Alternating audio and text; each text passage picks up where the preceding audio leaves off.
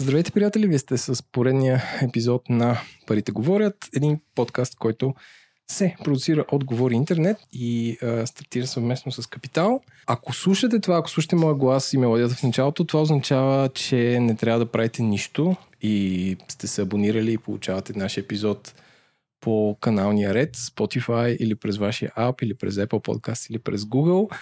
Ако е отнело някакво усилие да стигне до вас този епизод, моля да ни извините. Миналата седмица си направихме нов сайт и трябваше да пренасочим фидовете, което при подкасти е, може да има известни технически сътресения. Но след като слушате това, вие сте с поредния епизод на нашия подкаст и а, темата, наобщо казано, е диверси, диверсификация на риска. А с мен, както винаги, е господин Иван Ненков. Здравейте! И с нас а, е Никола Янков, който е менеджинг партнер в Expat Capital и е човека, който, мисля, че с Николай Стоянов от Капитал държи титлата за най-чест гост в нашото шоу, като... Да? Това е заради качеството на гостите. да. А, като всъщност участва за трети път. Така че а, тези от вас, които са слушали първите епизоди, може би се сещат за него, но за всички останали, които не са, Никола, моля да се представиш. Здравейте. Аз съм пловдивчанин. 90-та година завърших английската в Пловдив. После 94-та университетът Корнел в САЩ. Специалност економика. Върнах се в България тогава и работих около 6 години в различни големи корпоративни структури на менеджерски позиции – 2001 година влезах в правителството на царя като технократ. Бях заместник министър на економиката и заместник министър на транспорта и съобщенията. В рамките на мандата на това правителство от 2005 година след а, изборите а, започнах да се занимавам с собствен бизнес. 2006 направих експат капитал.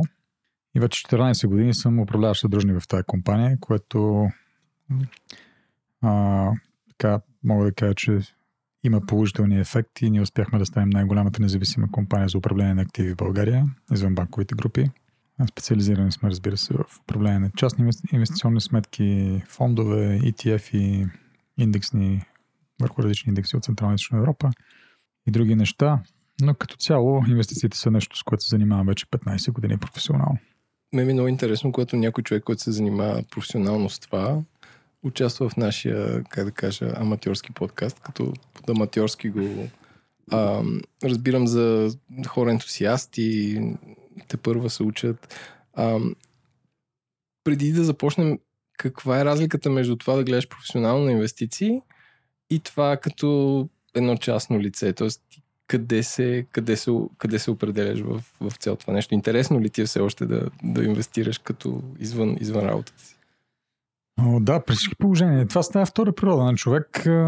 Нещо, което беше отначало по-скоро свързано с бизнес необходимост, концентриране на внимание върху определени неща, постепенно се превърна в приятно занимание и най-накрая в страст. Инвестициите са нещо, което много хора обаче възприемат по, по различен начин масово се говори за да поиграеш на борсата. Тук използват се някакви такива глаголи като игра, а, което предизвиква така умиление у мен. Всъщност инвестирането е доста сложен процес. И най-добре е човек да го остави на професионалистите, защото да се спекулира, да се поиграе човек с това, в смисъл да го прави като хазарт, не е това, което правиме ние. И по принцип не е добре да се прави от нормалния, така да кажем, дребен инвеститор, Инвестирането е част от човешкия живот в модерното общество, в е, света, в който живеем. Човек трябва да се погрижи за парите си, както се грижи за здравето си, както се грижи за други аспекти на своя живот. И тук е, може би да въведем темата на нашия разговор. Така наречената диверсификация, което означава до някъде разнообразие в инвестирането. А, може би не пречи човек с някаква по-малка сума сам да играе, както ти каза, на борсите, да спекулира, да си опита късмета, но когато става дума за личната финансова независимост или за някакво осигуряване на семейно бъдеще, по някакъв начин трябва да се замисли какви опции има за професионалисти за едно по-дългосрочно инвестиране. Всеки трябва да има някакъв вид да го наречем личен пенсионен фонд. Инвестиционна сметка, която натрупва спестявания и тези спестявания се инвестират професионално, дългосрочно с а, някакъв вид стратегия, която е предварително заложена вътре в а, тази сметка от и управлявани от професионалисти. Това нещо трябва да се направи, според мен, разбира се, още от а, по-ранна възраст. Да кажем, човек като е на 30 вече може би е закъснял да помисли за тази тема, защото като си на 50 или на 60 да започнеш тогава е твърде късно. И е хубаво да се прави систематично, т.е. човек да отделя текущо от доходите си по-малко, но редовно. Като... Има ли значение какви доходи има? Аз това го казвам, защото преди горе-долу един месец научих този много интересен термин Хенри, който е high earners but not rich yet. как, как да станем rich? Начинът е човек да се почувства финансово независим и стабилен за себе си и семейството си, разбира се, да се отделят е, текущо пари. Никога няма да, да дойде момента, в който ние да така поглеждайки доволно или самодоволно върху себе си и семейството си, каже, ей, сега е момента да започна да спестявам, защото вече направих достатъчно а, неща, печеля достатъчно и от сега нататък мога вече да, да започна да отделям пари. Винаги човек може да намести и да изхарчи парите, които печели и да печелите и 5000, и 10 000, и 50 000 на месец, винаги ще може да ги изхарчите успешно и да кажете, че не ви стигат. Затова е добре човек да започне да отделя текущо, независимо какъв е дохода му. И отделяйки професионално в една инвестиционна сметка, той гарантира и за себе си и за семейството си в един момент една финансова независимост в бъдещето, евентуално бъдеще за добро образование за децата си, нормално пенсиониране за себе си, осигуряване на своите мечти и така нататък. А ти как би дефинирал риск? Защото предварителния разговор си казахме, че си говорим за риск и диверсификация, като едното е функция на другото. Риска е нещо, което а, в финансовия сектор се нарича волатилност. Нали, математически, ако мога така се изразя. Тоест, това е статистически вероятността цената или размера на вашите спестявания, на вашите инвестиции да, да, се, да се промени, да се качи или да падне. Трябва да отбележим, че риска наистина се измерва като волатилността, т.е. възможността за промяна в цената, а не задължително само от падане.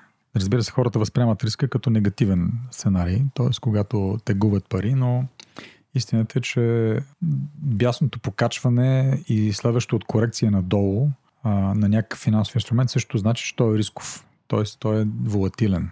Затова риска е категория, която е математическа по-скоро от гледна точка на, на финансовата математика, на, на финансовия сектор и инвестирането. Добре, аз тук ще опонирам. Всички заедно познаваме хора, които са големи фенове на акцията на Тесла или на Zoom. От година година нещо ги купуват. Независимо от цялата тази волатилност, те предпочитат да инвестират в един инструмент – защото вярват, че той винаги ще ходи нагоре, независимо от тази волатилност. Къде е техния риск mm-hmm. и трябва ли те да диверсифицират или това е достатъчно? По този начин могат да спечелят много пари. Да, има няколко категории риск. Риска не е само, не идва да, из неговото математическо измерение е движението на цената, но от какво се получава това движение, е важно да се каже. от няколко категории фактори. Първият риск е така наречения пазарен риск. Това е риска конкретна позиция да се качи или да падне а, от само себе си, защото компанията се движи зле или добре, защото е направила някакви страхотни неща тази година, открива нов пазарен а, сегмент, расте страшно като продажби и печалби, или пък а, обратното е ударено от фактори, които ограничават а, продажбите и печалбата и акцията и пада. Това е пазарен риск е, също някои го дефинират като кредитен риск за, за облигации. А за акции по-скоро просто пазарен. Другия риск е системен риск. Това е системния риск, е свързан с широки движения на пазара, економически кризи от регионален и глобален мащаб, рецесии. Кризата с коронавируса е един такъв системен измерител, която удари или повлия по някакъв начин цели сектори от економиката Третия вид риск е риск от диверсификация или от липсата на диверсификация на, на портфела на инвеститора. Това е на български така небезизвестното твърдение, че всички яйцата са в една кошница. Ако сте купили един конкретен апартамент с всичките си пари, които имате и имотите паднат в тази зона, в която е вашия апартамент, или изобщо паднат по принцип и вие загубите 30% от парите си, няма на кого да освен на себе си, защото всичките ви пари са в конкретна позиция. Отделно, ако имате възможност да диверсифицирате, т.е. да разнообразите портфела си от инвестиции, може да направите 5, 10, 15 позиции във, вашите, във вашия общ инвестиционен портфел с различна тежест, които да се движат в различна посока при определени обстоятелства. Това се казва управление на риска от гледна точка на диверсификацията. Имаше един човек, той все още е жив, Уорън Бафет се казва, който е автор на две твърдения. Първото твърдение на Уорън Бафет е, че диверсификацията е за глупаците, които не разбират какво правят. Второто твърдение обаче на Уорън Бафет е, че когато умра, аз съм казал на жена ми да инвестира парите, които ще оставя в две неща. 50% в индексни фондове върху S&P индекса на щатите и другите 50% в тези годишни държавни американски облигации. Нека само да кажем какво значи S&P. Това не е една акция. S&P е 500 акции, индекс от 500 акции на Нью-Йоркската фондова борса, най-широки, така, не най-широки, но така представителни индекс за американската економика.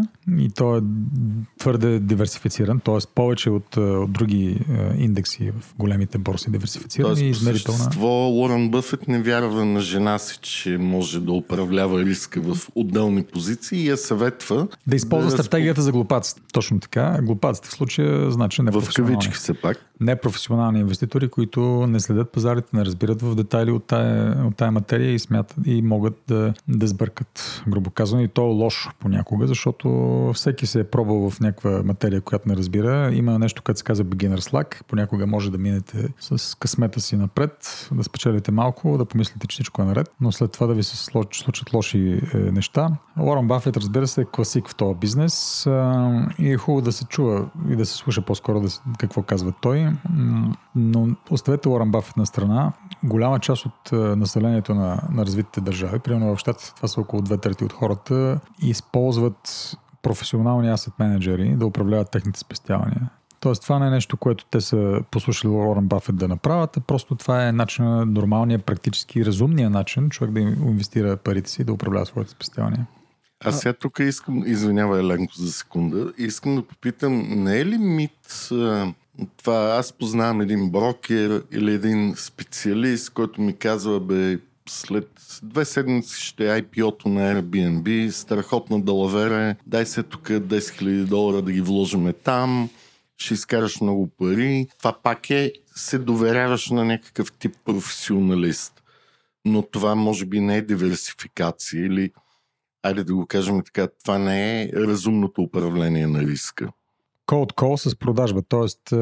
някой, който се обажда на някого, за да може да го накара той да изхача ни пари, с цел да спечели той ни пари. Това, това, това не е инвестиционен съвет. Тоест, целта на това обаждане или тая препоръка е този, който я прави, да спечели. той да има полза, независимо дали другия човек ще спечели или изгуби. Да, това не е начин за професионално инвестиране. Такива обаждания не се препоръчват изобщо да бъдат провеждани. Ще ви дам един пример от личното ми а, битие. Баща ми получи такова обаждане, също за което говорите между другото, през преди 5-6 години. То дори има реклами във Фейсбук. Идва IP-то на Airbnb, елате при нас, далаверата е голяма. Беше малко по-различен казус. Имаше една фирма Global Markets, която вече не съществува, или поне не по това име, която се обаждаше на много хора по телефоните и така нататък. Баща е човек на 70 няколко години, човек е получил обаждане от тази фирма и от някой техен продавач, нека така да кажа, който му успя да го задържи на телефона и в рамките на разговора, който проведе, го убеди да инвестира много голяма за баща ми, като който е пенсионер човек, сума пари, в една американска компания, която се каже Raystream. Казвам, казваше се, защото тя вече не съществува. Забележете на къде клоня сега този разговор. Rest in peace. Да. Значи, хората му го убеждаваха, че това е компания, която притежава собствена технология за компресиране на видео а, стриминг, която всеки момент ще бъде купена от големите играчи в този сектор. Я Apple, я Google, я Netflix, някои от тези. И ще направи страшни пари от тази работа. Компанията не беше публична. Направиха му страшно, страшна презентация човека по телефона. Той не разбира нищо, без да ме пита. Вкара едни пари. Парите приключиха, защото тази компания обяви фалит около година и половина по-късно. И той загуби всичко, което беше сложил там. Сега, толкова за тия обаждания. Това не е професионален начин да се инвестират пари. И когато говорим за диверсификация на риска, самия непрофесионален инвеститор може би не трябва да мисли за тази тема. Ако накарате някой човек, който се занимава, който е заболекар, да речем, или инженер, или някой, който се занимава с някаква друга професия, архитект, адвокат, няма значение, не специалист по, по а, капиталови пазари, да мисли на тема диверсификация на риска от гледна точка на финансовите инструменти, които притежава, това не е добра идея. Той няма необходимите знания, няма необходимата така, аналитична способност да направи правилната преценка, за да направи различни, правилния избор за собствените си инвестиции. Той трябва да се довери на професионалисти. Но диверсификацията е задължителен елемент от инвестирането. Липсата на диверсификация води до натрупване на риск, концентрация на риск в конкретни позиции, което в определени ситуации може да излезе положително за съответния така играч, да го наречем по този начин, с този термин инвеститор. Но а, доста по-често се случва непрофесионалния инвеститор, който концентрира риск в конкретна позиция, защото смята, че знае повече или е много навътре в някаква лична далавера, конкретна частна, за която е получил предварителна информация и така нататък. Моето усещане за света е, че далавера няма. Тоест, когато си непрофесионален инвеститор... Всеки човек те съветва, че нещо много ценно знае и утре ще се случи хубаво. Да, това, това се... Да, това и е... че само той го знае още група съветски учени. Абсолютно. От Сибирската академия на науките обикновено. Ако беше така, всички щяхме сме милиардери да водиме този подкаст от яхтата в Карибите в момента, но все още не сме стигнали до там. Щехме направим подкаст за яхти и самолети. Абсолютно, нали, да. Всъщност започнахме разговора тук, преди да включим микрофоните, че не трябва да професионализираме доста термините. Диверсификация на риска, що се отнася до финансовите пазари, трябва да се отнесе с практическата възможност на хората, които слушат примерно този подкаст, да всъщност да участват в, в този бизнес. Тоест, човек трябва да има собствен портфел, да речем инвестиционна сметка, в която натрупва спестявания, които се инвестират в финансови инструменти, за да му е интересна темата изобщо. Иначе, ние с вас може да си говорим за джетове, за Gulfstream и за бомбардие, кой е по-готиният джет, обаче повечето от нас няма да се качат на тия самолети, нито ще ги притежават един ден, така че за да сме по-релевантни или съотносими към живота на хората, които слушат този подкаст, е хубаво да кажем защо тази тема изобщо е интересна за тях и как те могат да достигнат до нея. Този епизод на Парите говоря достига до вас благодарение на Expat Capital. Това е най-голямата независима компания за управление на активи в България. Те управляват активи на стотици клиенти от над 30 държави и инвестират в над 55 пазара по света. Expat дава професионална и модерна альтернатива за управление на спестяванията с възможности за по-висока доходност, сигурност и контрол. Повече за техните услуги може да видите на expat.bg.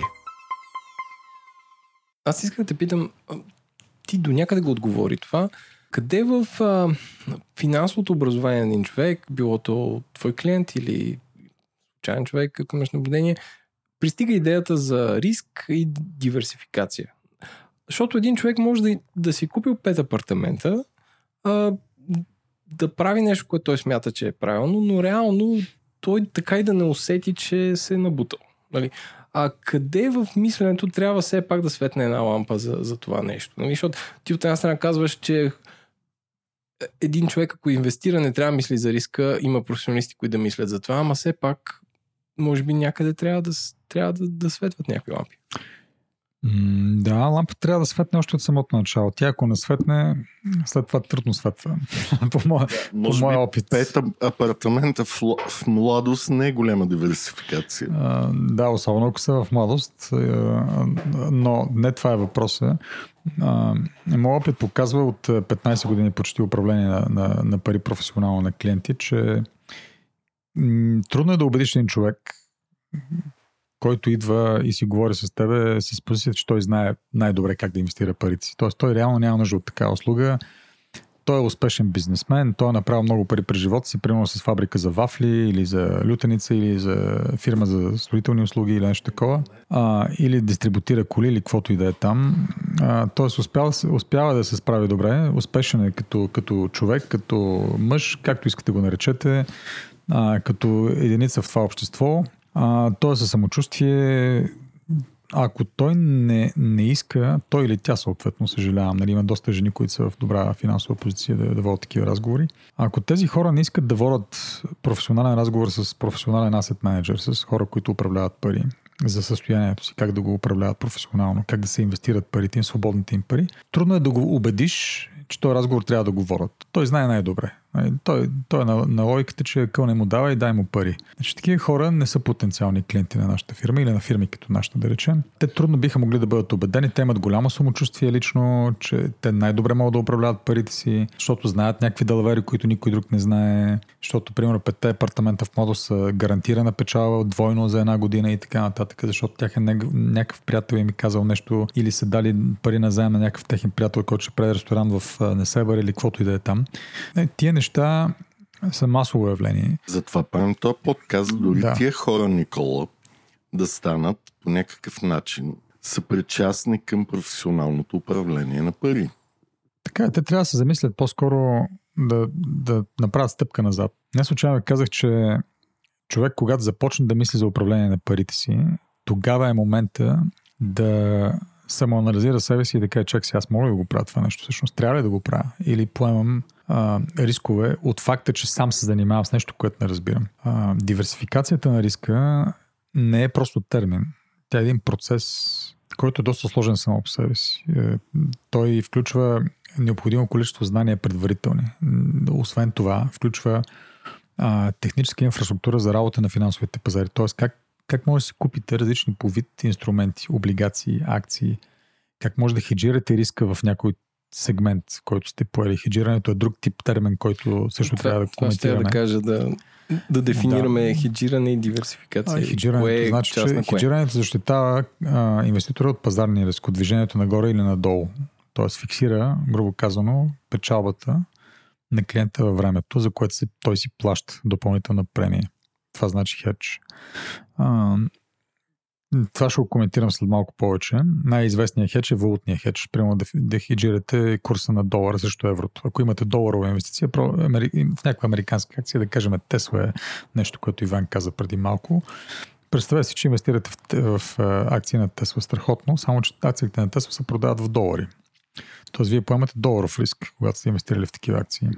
Защото харчиме в евро в България. Да, но в същото време вашата базова валута, ако мога така си да е еврото, защото вие печелите и харчите в евро, вашите разходи са в евро, ипотеката ви е в евро, разходите с децата в училището са в евро и всичко останало, което консумирате в Европа е в евро или в лева, което е също. Ако Тесла се дигне 20% в долари, но долара падне с 30% спрямо еврото, вие сте загубили пари.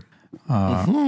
Да, затова вие трябва да хеджирате курса долар-евро, за да са сигурни, че а, ако Тесла се качва в долари и долар е падне спрямо еврото, това няма да ви нанесе такива загуби, че вие да излезете на червено. Това не може да го направите, седайки в хола и цъкайки по компютъра си или в, iPad си. Трябва да го направи професионален asset менеджер или хора, които управляват вашата инвестиционна сметка. Може би хората не се замислят за тия неща, но това са важни елементи от инвестиционната стратегия на всеки един нормален човек в западното общество. Пилота в Съединените щати или в Западна Европа.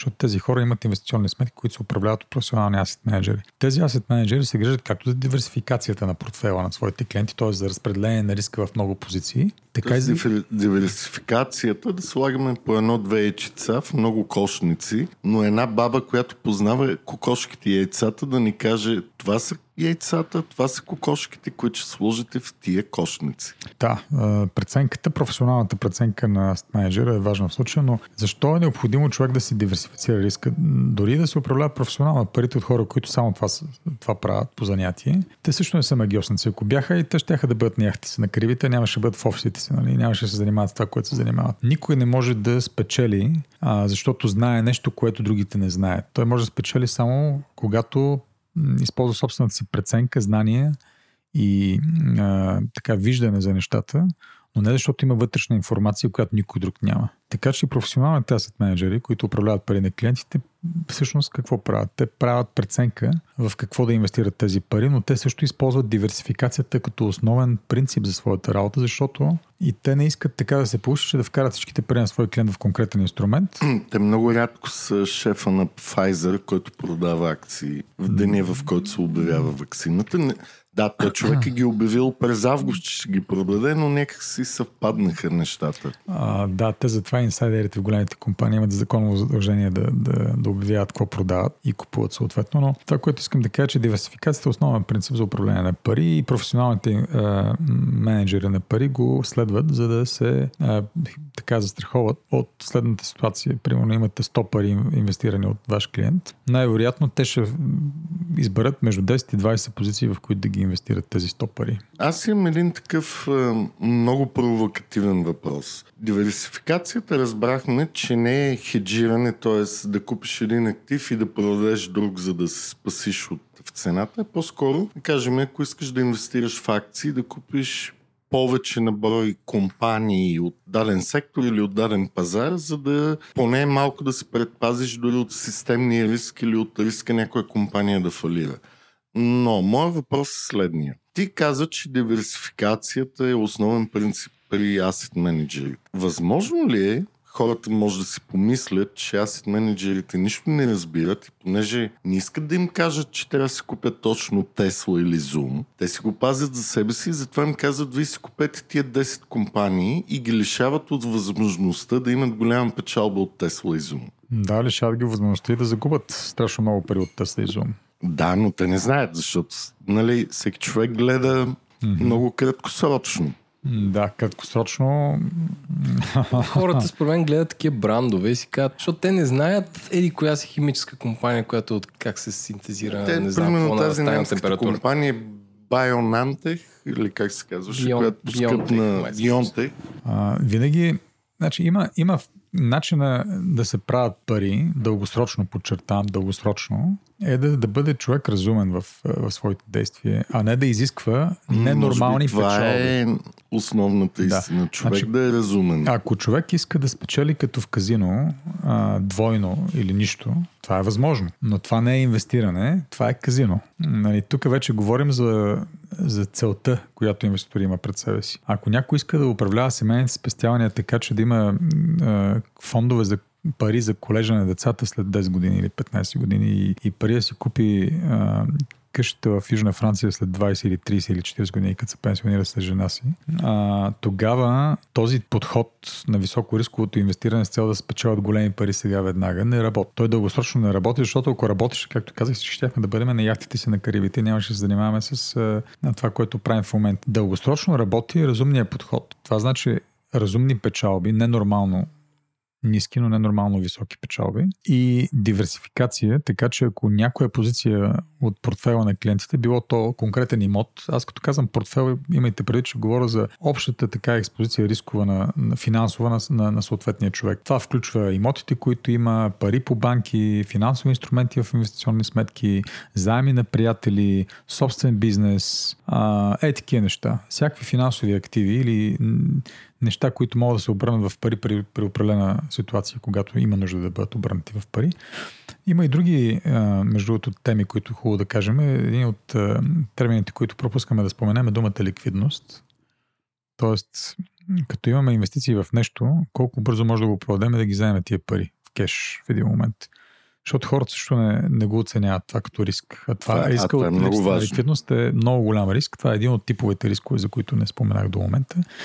Като говорим за петте апартамента в младост, това е страхотно, но колко бързо може да ги продадем и на каква цена, а, ако се наложи. Защото на човек е, рано или късно му се налага да изкара едни пари на куп, било то по медицински причини, било по семейни, било по някакви други, или иска да почне някакъв бизнес, или нещо се случва, няма значение какво. И тогава той трябва да продаде спешно активите си или това, което той е направил като инвестиции. Финансовите активи на капиталовите пазари имат готиното свойство да бъдат лесно продаваеми, т.е. силно ликвидни. Т.е. те могат да бъдат обърнати в кеш. Особено ако са много на брой, по-малки обеми. Да, да. И са на големите борси с големи обеми за съответните позиции търговия на всеки ден. Нали, Българска фондова борса тук е малко изключение. Не говорим за такива борси като Българска фондова борса, говорим за западните пазари, за големите западни пазари. Но ще има много родолюбци, които харесват българската борса. Така, При всички положения ги... с малки суми на редовно и там може да се участва, но ако трябва да говорим за дългосрочно и голямо инвестиране, аз бих предпочел и посъветвал моите клиенти да го направят в по-западните географии. На запад от Виена със сигурност. А на изток? На изток чак трябва да се разходим до Хонг-Конг и Сингапур. Далечни изток. Много далечни голяма, изток, да. Голяма дупка отвори. А, аз искам да питам, кои са, айде, такова като в YouTube видео ще го кажем, кои са пете грешки, които правят индивидуалните инвеститори? Такива, дето ги виждаш, не ти спомена някои неща и такова се фаща за главата и си кажеш, ох, А, нали, едното е обажда ти се приятел, познат, не толкова близък, изведнъж ти ставаш най-специалният човек, защото той знае най-специалната информация и имаш много лесен начин да, да станеш богат. Но какви са грешките, които допускат хора, които си мислят, че са спецове и, и не, и не действат професионално? Не, те просто четат е, най-вероятно или групи в Фейсбук, или в Телеграф, където има ужасящо много групи, където се споменават чудесни, прекрасни инвестиционни идеи и хората се самонадъхват и искат повече. Да, значи в а, първата грешка е човек да държите преди всичко на себе си, защото смята, че той е най, най, най, най, най, най в някаква територия, в която не е. А, по принцип, успешните хора са специализираните хора. Това са хора, които са професионалисти в дадена област те са добри за това, защото са специализирани. Ако капиталовите пазари и инвестиционното така, менажиране или менажирането на инвестиции не е конкретна специалност на съответния клиент или инвеститор, по-добре е той да, да преглътне своята гордост, арогантност, самочувствие и да каже, че може би в този конкретен случай, както не може да се лекува сам зъбите или а, проблема с а, язвата, по-добре да се обърне към професионалист. Това е голям проблем, между другото, за повечето хора в територия като България, където личното его е много голямо. не само в България. Така, но, но тук хората някакси не, не са превъзмогнали този елемент, че моите си пари, аз най-добре знам какво да ги правя. Това е първият проблем и първата грешка е, че аз си знам най-добре за моите си пари какво да правя не искам да се доверявам на никой. Липсата на доверие, между другото, е психологически проблем на повечето българи. Той е дълбоко вкоренен комплекс, който... То според мен е на ниска инвестиционна култура. В смисъл, колко дълбоко е вкоренен, защото се е сменила системата през там хикс години и няма доверие на много неща. Той, той, той според мен е, е, е дълбоко вкоренен, защото хората обичат да се лекуват сами също така. Нали? Купуват си антибиотици, защото една жена каза, че с това си е лекува нали, преди време болестта. Тоест, ние си правим страшни неща, експерименти върху себе си, с здравето си, с парите си.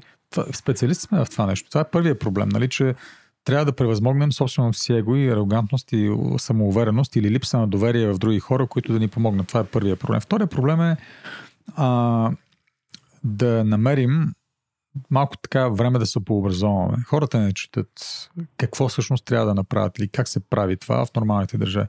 Няма нужда да откриете топлата вода. Има стандартни модели на работа, в които човек трябва да, да влезе, ако, си, ако иска да живее живота, който живее в Западна Европа и Съединените щати, за да може да, да репликира този успех, ако това ние се стремиме към този стил или начин на живот. Нали? Дългосрочно финансова независимост, дългосрочно финансова стабилност за семейството си. Това нещо се случва по определен начин в модерното капиталистическо общество. Няма шорткатс, как се казва, няма къси пътечки, няма далавера. Далавера няма. Това е а как важно да се каже. с четенето? В смисъл, какво препоръчаш да четат хората?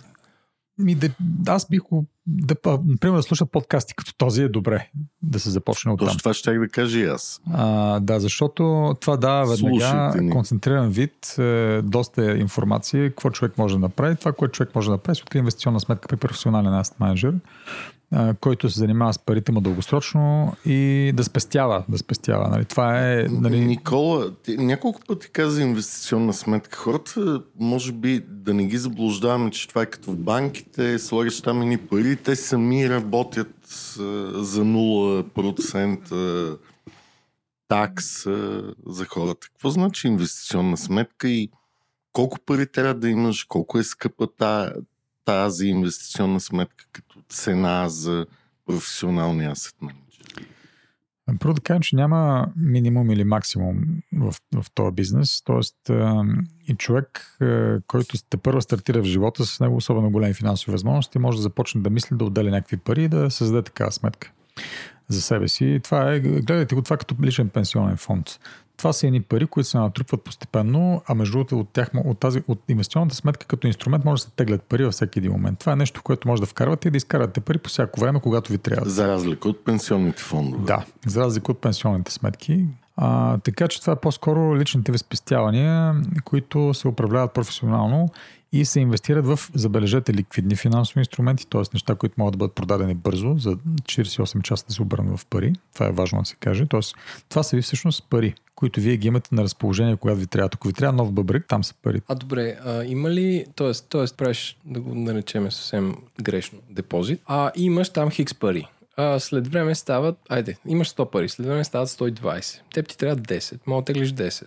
Да, Изведнъж ти трябва 50, можеш ли изтеглиш 50? да, можеш. Като ускорението на тези пари или лихвите, които се трупат по тях, пак да наречем това нещо грешно лихви, предполагам, че са процент, доходността е процент от самата инвестиция, която е заложена вътре. Да, тук няма гарантирана доходност върху тия сметки. По-скоро резултата, който натрупват клиентите, е резултат, в а, който има, има директно следствие от усилията и професионализма на аст менеджера, който се грижи за тия пари.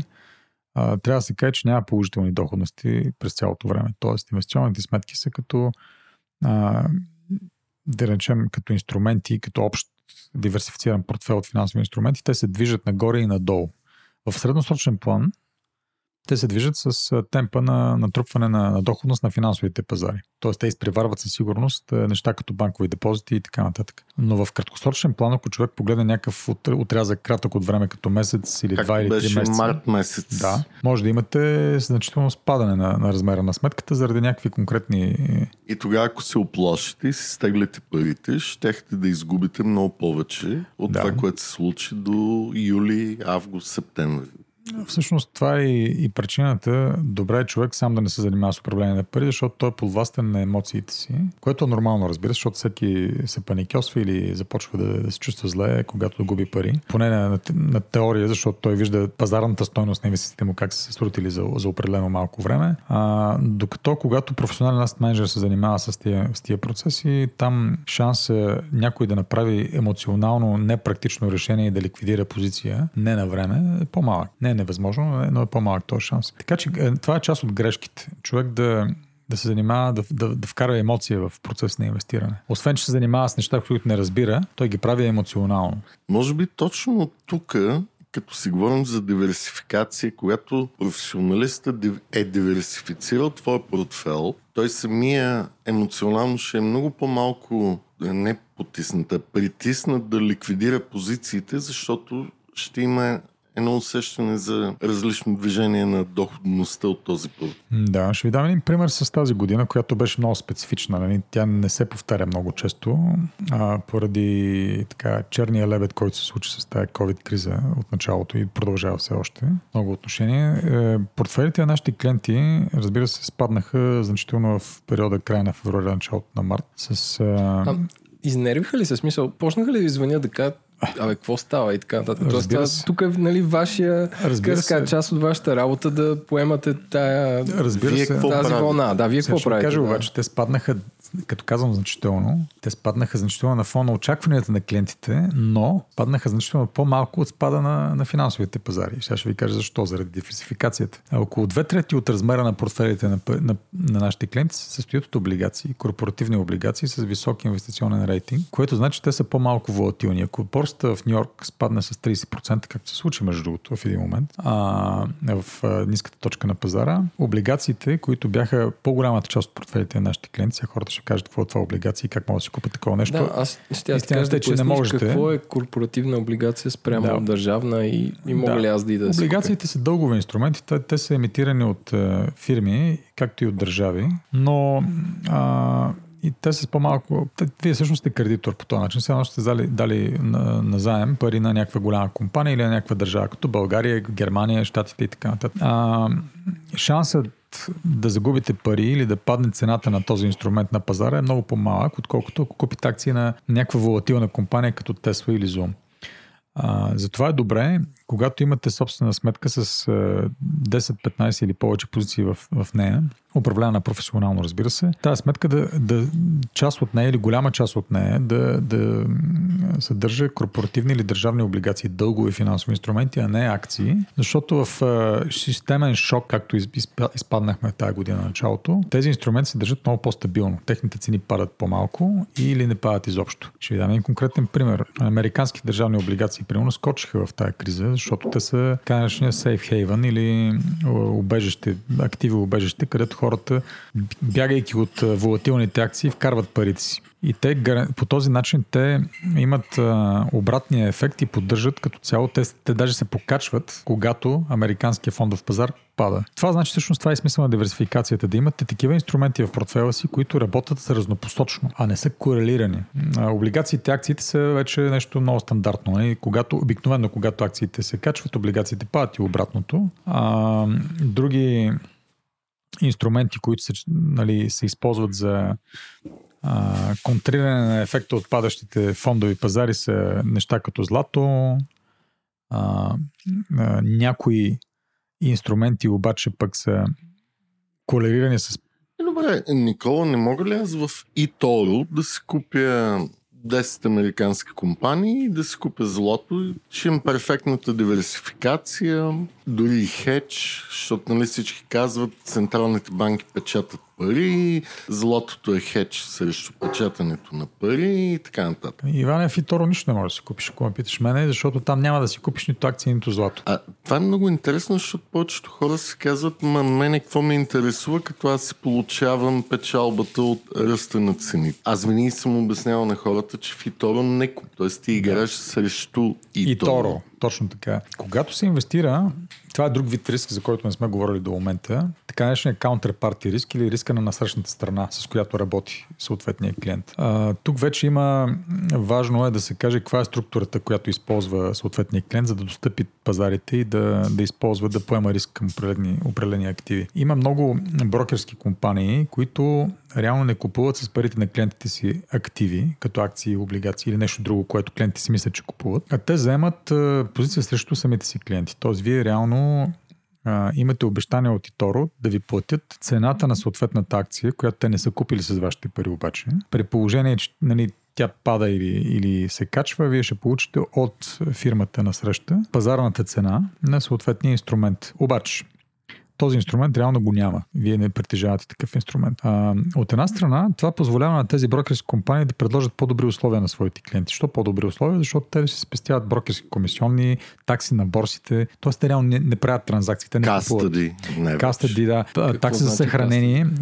Такси за е съхранение. най-важното нещо в купуването на акции такси за съхранение на финансовите инструменти. Те трябва да се държат някъде, в някакъв депозитар. Те не могат да съществуват така в облаците или в небето. Обикновено финансовите инструменти се държат от депозитари на името на, на, на, на инвеститорите. Тези депозитари... Един вид хостинг. Да, точно така, абсолютно също. Хостинг обаче на името на клиента. Тоест, да, аз да, да. съм брокер, mm. имам договор с кастодиан. И знае кой си и ти трябва да си сертифициран да. и Не само, следен. че знаят мене кой съм, а знаете всичките ми клиенти. И аз ако фалирам, моите клиенти въобще не ги интересува дали аз фалирам. Те О. могат да си вземат техните инструменти от този депозитар. Те се водят зад балансово от брокерите. Тоест брокерите тогава са, или асет менеджерите съответно, са само счетоводители и консултанти на клиентите, но те нямат насрещен риск срещу тях, т.е. те не им дължат пари. Аз само активи... да се върна обратно на eToro, значи какво правят такъв вид компании? Тоест те създават се едно виртуална борса, която ти си купуваш акции от Apple на цената на акции от Apple, но реално не си собственик. Да. Те са длъжни да ти ги изплатят, да. но ти не си акционер в Apple по смисъл не. на, на акционер. Нито имаш правата на акционер в Apple, нито можеш да гласуваш в акционерното събрание на Apple и така нататък. От една страна, те по, по този начин конкурират успешно, или поне така, ця, цялата тази финтех индустрия, която се рази последните 10 на години, е, стартира с е, едно предложение за по-низки такси или за липса на такси даже в много отношения, което шокира стандартната финансова индустрия. Как така няма да плащате комисионни, как така няма да плащате такси за съхранение, как така няма да плащате такси за сетълмент. Сетълмент, между другото, е реалната доставка. Тоест, преместването на един финансов инструмент, примерно акции на Apple, от една сметка клиентска в друга, някой трябва да го направи. Някой счетоводител в банките депозитари или депозитарите по веригата трябва да седне на компютъра и да въведе някаква операция, с която да смени собственика на тая акция от мистер Хикс, който е продавач, на мистер Y, който е купувач. Това момченце или момиченце, което седи на компютъра и върши тази работа, иска да получи пари за нея. Това се казва такса за сетълмент. Тези компании не събират такива такси. Те не събират такси за съхранение и такси за сетълмент и не, и не събират и такси от клиентите си за участие на пазарите. Защото когато ти си член на някоя борса, като в българска фондова борса или американската борса в Нью Йорк, ти като член на тази борса дължиш такси за участие на този пазар. Те не участвайки в пазара реално, си спестяват и тая такса. При операции, при покупка и продажба на инструменти на борсата, борсата печели част от оборот. Те си го спестяват, когато не всъщност нямат оборот. Разбирате ли? Всички тези спестявания те маркетират като липса на такси на своите клиенти, които са супер хепи, без да четат малкия шрифт на 16 страница нали, в договора си за откриване на Не сметка. само. И продават тази информация на големите брокери, които търгуват с реалните обеми. Точно така. Сега, Реал тайм, защото те виждат масата къде отива и някой друг купува тази информация и може да фронтърнва. Да, има няколко бизнес модела. Част от тях пред, предполагат, че а, тези компании, те, поемат, те купуват опции, с които хеджират, оф, извинявайте, застраховат своята позиция, която са поели срещу клиентите, за да могат да всеки един момент да им платят това, което те са обещали да им платят, но по друг начин. Това са малко по-сложни модели. А, в някои отношения те а, изобщо не поемат, не застраховат своята позиция и държат отворен риск, т.е. И чакат... казват system down. Да, Това е чакат, най-често срещано. чакат, а, когато човек реши да продаде нещо, а, нали, тъй като това са интернет базирани модели, може да ограничат достъпа до платформата, могат да забавят или да ти изкриват котировката, която да не съответства на котировката на пазара в момента. Ти виждаш нещо на екрана на eToro, обаче тя не е цената на фондовата борса в Нью Йорк. Това въжи и за валутите, това въжи и за цената на акциите и други такива неща. А, но тези хора имат своите клиенти. Значи те трябва да съществуват като оператори на пазарите, защото има хора, които много обичат да поемат спекулативно рискови позиции чрез ниско а, разходни платформи като тази. Та, ние се заядахме с тази компания. Тя между другото е много добра. Не, принцип, между другото, нищо лошо за тази да, компания. тя е добра, тя е също регулирана, но а, просто а, нейните клиенти търпят една идея по-висок риск от а, нормалните инвестиционни посредници или asset менеджери, които а, имат така наречения real delivery, т.е. реална доставка и покупка на реални финансови инструменти в портфелите на клиентите си. Ние сме такава компания, примерно. Добре, Никола, сега аз да те питам. Ние тук обяснихме как с някакви компании а, имаш отношение само с тях, с други компании имаш или аз менеджери отношение към депозитари, борси и така нататък директно. И говорим за диверсификация. Трябва ли аз, ако случайно имам малко повече пари, да не залагам само на един асет менеджер или брокер, а да имам няколко? Това не е ли също диверсификация? Това е една стратегия, която много хора ползват в чужбина, където тази услуга е разпространена. И конкуренцията е много голяма в този бранш. В България не е чак толкова голяма конкуренцията, за щастие или за съжаление. Тъй като различните асет менеджери използват различни собствени стратегии за управление на парите на клиентите си, може да се каже, че това е едно второ ниво на диверсификация, която допълнително застрахова клиентите а, от а, нали, някакъв вид а, негативни движения в техните спестявания. Обикновено клиентите ползват, повечето масови клиенти ползват един Manager, защото те са с по-скромни възможности. На Запад Asset менеджерите имат така минимални изисквания за обем, нали, за размер на сметката. А, така наречения private banking в западния смисъл на тази дума всъщност значи инвестиционно банкиране, а не търговско или лично банкиране в търговска банка.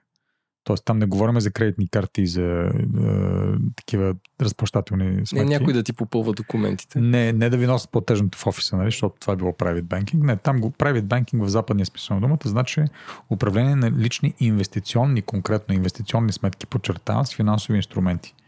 А, и частните банки или всъщност инвестиционни банки или управляващи дружества е българският термин, а, които управляват инвестиционни сметки на своите клиенти и за да го правят добре с големи диверсификационни модели, изискват минимален размер на сметката, който може да е стотици хиляди долари или евра или милиони долари или евра в някакъв По-скоро случай. милиони, мисля. Да. А, а масо, тогава, за да сте клиента няколко такива банки, вие наистина трябва да имате доста голяма собствена а, сума пари, а, спестени, готови, ликвидни за инвестиране. Повечето хора нямат такива пари, те използват един asset менеджер, а, за да натрупват в собствената си инвестиционна сметка. Тя е една. А, текущо всеки месец или там, когато имат възможност, а, своите спестявания. И докато тази сметка набъбне до момента, в който стане достатъчно голяма, може да бъде разделена на две или на три или така нататък. А, но по-богатите хора категорично използват повече от един asset менеджер. Да, това е така. А, аз искам да питам, нали ти казваш, доверяваш се на някакъв професионалист, който това му е работата да инвестира. Каква информация получава човека, който се доверява? В смисъл, ам, нали казваш, окей, тук дават се хикс пари, те ще станат повече или се движат по-добре на пазара, дори пазара като падне, те ще паднат по-малко и така нататък. А каква информация получава на човека? Примерно, той може ли да каже, аз искам да инвестирам по-голяма част в IT компания или аз вярвам, че сектора на биоземеделието ще избухне следващите 5 години. Тоест, как, как вземат решение хората, нали, защото говорим за управляване на риска и, и нали, не можем да кажем, че ти ако се довериш на един човек, риска ще изчезне. Нали? Ти все пак си стигнал до това решение и трябва да трябва да го вземеш. Как, как, как действаш като избор в това отношение? По принцип, аз менеджерите имат а, те са пълномощници на клиента, т.е. Те, те взимат решение от негово име и за негово смет. Но в рамките на мандата, който им е даден, т.е. клиентът винаги може да каже, аз ще ви дам ограничение за управлението на моята сметка, така че вие да може да правите неща, които са само в ограниченията, които аз ви давам. Примерно, аз мразя банки. Не ме питайте защо гадни тъпи копелета не ще да ми давам пари. Не искам да инвестирате в банкови акции. Разбирате ли какво ви казвам? Да, добре.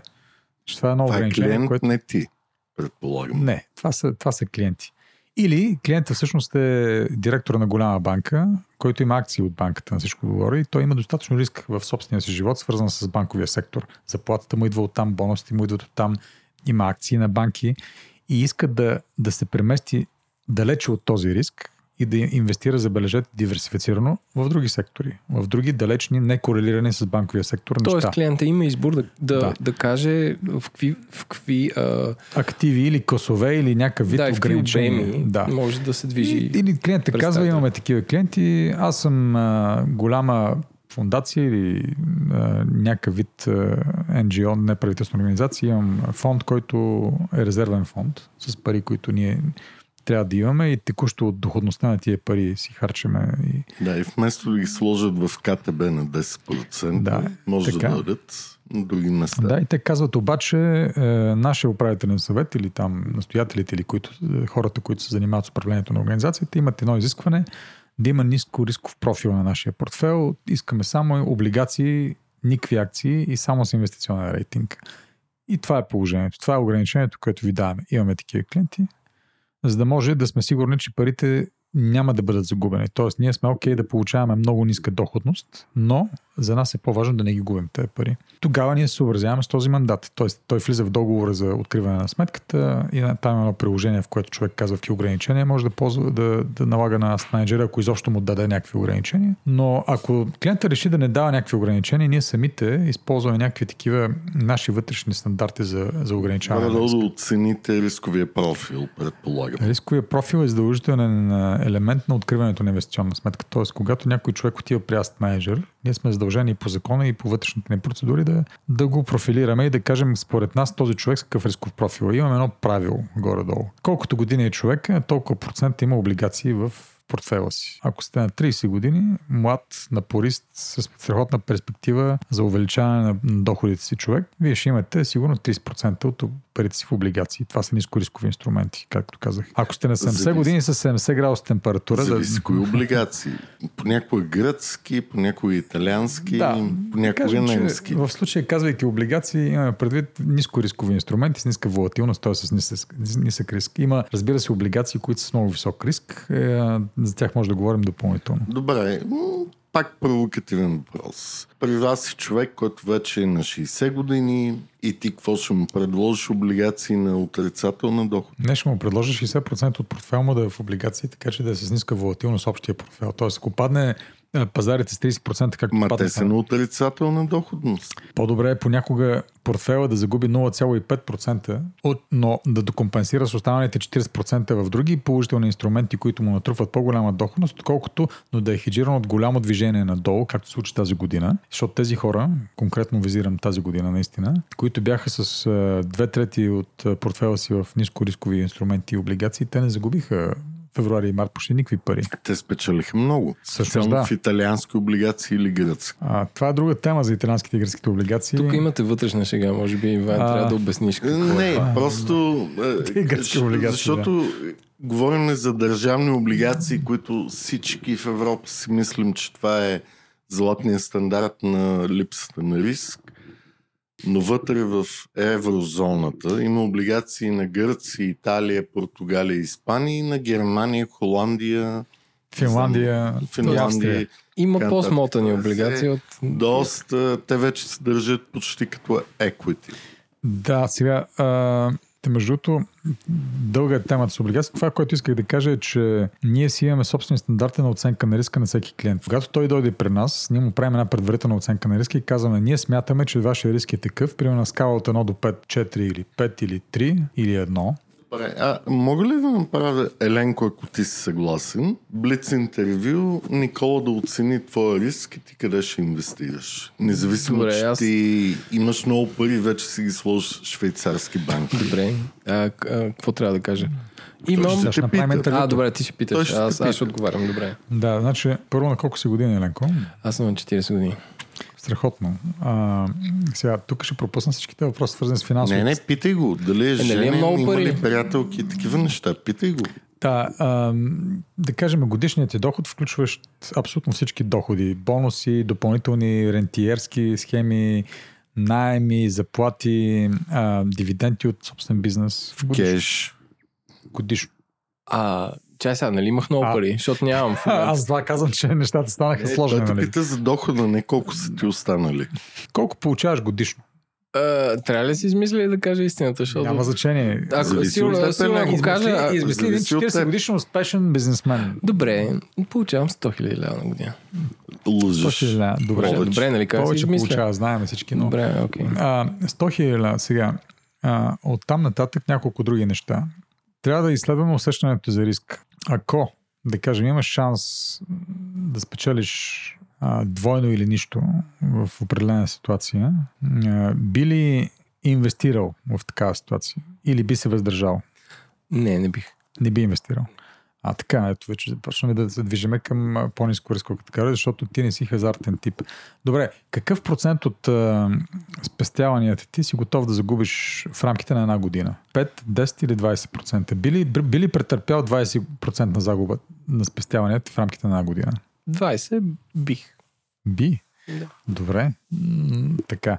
И сега ние имаме един въпросник, който между другото е на сайта ни, но това няма значение, е, където са 20 на въпроси, които всеки може да мине и да, да направи за себе Дай си. по същество да, да А, видим в- Еленко къде В един пада. момент а, се стига до математическо изчисляване на база на отговорите на, на, на, на клиентите за един коефициент, който попада в рискова категория от, примерно, използваме 5 категория от 1 до 5. Не, методологията в момента не е в главата ми, за да му сметна точната категоризация на Еленко, но той, ясно, клони, ясно. той клони по моя, по моя преценка към средно до висок рисков клиент. Какво значи това? Това е човек, който печели добре, има перспектива да печели добре, да печели повече в перспектива, защото е относително млад, на 40, не на на 64 години. Тоест, където шанса да навакса загубите са много, е много малък. Той дори, той дори да претърпи голяма загуба утреш, в утрешния ден, той може да я компенсира в последващия ден с доходите си. Тоест да купува Тесла. Така момент не сме стигнали до Тесла още. Аз не харесвам Елон Мъск. А, ма, това няма никакво Това значение. трябва да е задължителен въпросник в... Да. в... Харесате ли Ако- Елон Маск? Ако някой не харесва Елон Мъск, според мен е по-надежден клиент. Да. Така че аз бих конструирал, ако трябва да, да взема това решение, портфел за Еленко, който включва минимум 40%, а, да, т.е. максимум 40%, извинявай, fixed income, т.е. облигации и около 60% или 65% акции. Сега, тук вече ще разпределим акциите и облигациите на подкатегории. Никога няма да купим а, за такъв клиент една или две акции само. Ние обикновено ще купим индексни или секторни ETF, забележете сега. Говорим тук за диверсифицирани инструменти сами по себе си. Има, има, имали сме епизод за ETF-ите, но трябва да кажем пак като водещ, че ETF-ите са фондове, Никола, които се моля ти, търгуват ти на... го обясняш най-добре. Да. Какво Аз е ETF? направо се сбръчквам от темата ETF. ETF е фонд, борсово търговен фонд, който включва в себе си а, голям портфел от а, отделни позиции.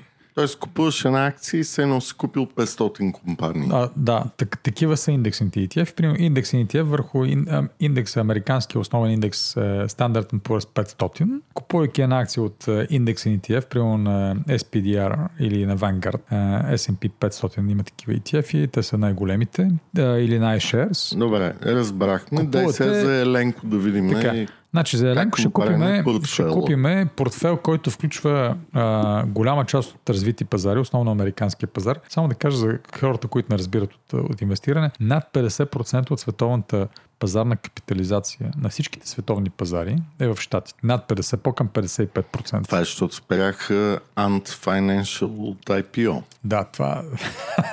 да. А, само за протокола, ако го слушате това в далечното бъдеще, записваме в сряда, 18 ноември, когато а, мисля, че, мисля, че даже баш шефа на партията спря Джак Ма. Шефа на партията спря Джак Ма да направи Да направи IPO за 40 милиарда. Financial за 40 и няколко милиарда. Да, 40 това е милиарда се важно капка в морето на, на фона на американския фондов пазар, който е няколко хиляди милиарда капитализация, но въпреки всичко е важно за Китай, което не се случи. Аме, така че ние ще сложим голяма част от парите на Еленко в американския пазар. По-към примерно една трета от парите на Еленко. Той ходи в Хонг-Конг, има и предвид. Сега, останалите две трети от парите на, на Еленко ще ги разпределим в следните неща. В облигации, които са обаче не ниско рискови, като германските, австрийските, които са с отрицателна доходност. Тоест да му вземаш от парите. Да, подчертавам, че и българските облигации от последната емисия с отрицателна доходност. Почти вече, нали? Го- Говоря за Е, краткосрочните. Модерни, значи. Говоря за държавните облигации. А, а ще му сложим малко... Това е защото здравният министр стана финансов. Так, Да, той преди това беше заместник финансов. Не, той, Да, Ананиев той, е той, е, той е странна метаморфоза. Да. А, сега ще му сложим малко корпоративни облигации с, по-висок, с по-висока доходност, което значи по-висок риск. Така че да печели примерно и 5-6% в евро от тях. За печели 5-6% в сегашната отрицателна лихвена среда, това са доста високо рискови облигации. Това са обикновено германски Mittelstand облигации на малки или средни германски компании. Казвам малки и средни, говоря за хора с обороти около 1 милиард евро, нали? Това са малки германски компании, за разлика от български. Семейни. Да, не листните на борсите са контролирани от частни акционери, които имат облигации с емисии от между 200 и 500 милиона евро всяка емисия, но те, те са така високо рискови, нали, някои от тях са с под инвестиционен рейтинг и дават няколко процента в евро. Това е за, като за Еленко. Сега ще му сложим малко американски държавни облигации, може би дълго, по-дългосрочните от 10 годишните, които ще му дадат около проценти нещо в долари. Ще му хеджираме доларовия риск срещу еврото, защото той е евроинвеститор. Ето няма остане нищо от хеджинга. Е, хеджа в момента, между другото, разхода за хеджиране долар-евро е на много ниски нива, под 1% годишно, така че това няма да му изяде. Той ще му изяде достатъчно доходността, но все пак ще е на положителна територия. И а, ще му сложим също така малко Западна Европа в портфела и около 30% развиващи се пазари, което включва Китай, основно. А, ние в момента сме между другото булиш на Китай, даже представихме един отчет, който разпространихме на нашите клиенти наскоро за китайската економика и за китайския Добре, и сега даваме дисклеймер. Това не е инвестиционен Не, съвет. това не е инвестиционен съвет, това е просто Не. как ще изглежда един портфел може да на 40 очаква годишен Еленко успешен... този микс? Да. Горе-долу. Ма, историка ли погледнато? Не, ще че се ще опитаме, бъде. да, ще се опитаме да постигнем доходност, може би около 5-5,5-6% годишно в евро за Елен. Това е високо рисков портфел в сегашната отрицателно лихвена среда. Тоест, ако вие в банката получавате минус, минус или 0,05% годишно, т.е. като махнете таксите на минус, една такава сметка с такъв дивер- диверсифициран портфел в средносрочен план, т.е. в хоризонт от 1, 2, 3, 4 години, ще сигурно ще докара средно около 4-5% годишно до 6, ако сме късметли. Тоест за вас средносрочен план е от 1 до 4 години. Да, до 5 Окей. години е средносрочен план. Според мен е до 5 години. До 5 години е средносрочен план. Нали, хората в България имат много странно усещане за, за, за времеви хоризонти. Те за тях средносрочен план е една година, а краткосрочен е две седмици. Нали, в финансовите модели Да, така такова нещо е невъзможно. Нали, няма как да планирате неща, които са с месечни и седмични хоризонти. Но аз само да отбележа, че 5-6% годишно капитализирано е много по-секси от 20% от НЗОТ. Които ще са минус 20 други ден. Точно така. Заради Да. волатилността, риска Да. И за това говорим за диверсификация. Но Еленко конкретно ще може да, да разчита дългосрочно на една стратегия, която ще му позволи да спести за своето семейство и за децата си и да защити спестяванията си, по-скоро Добре. да ги защити. Последен въпрос. Отрицателни движения. Ако Никола Янков го няма, Еленко как да знае, че си вземе тази доходност след 5 години? Добре че Никола Янков е, не пее в хора в случая. Тоест, тези компании са обикновено силно регулирани. Независимо кой е жив или здрав от собствениците и менеджерите, им, компаниите продължават да съществуват под е, строгия надзор на финансовия регулатор. Това е едно.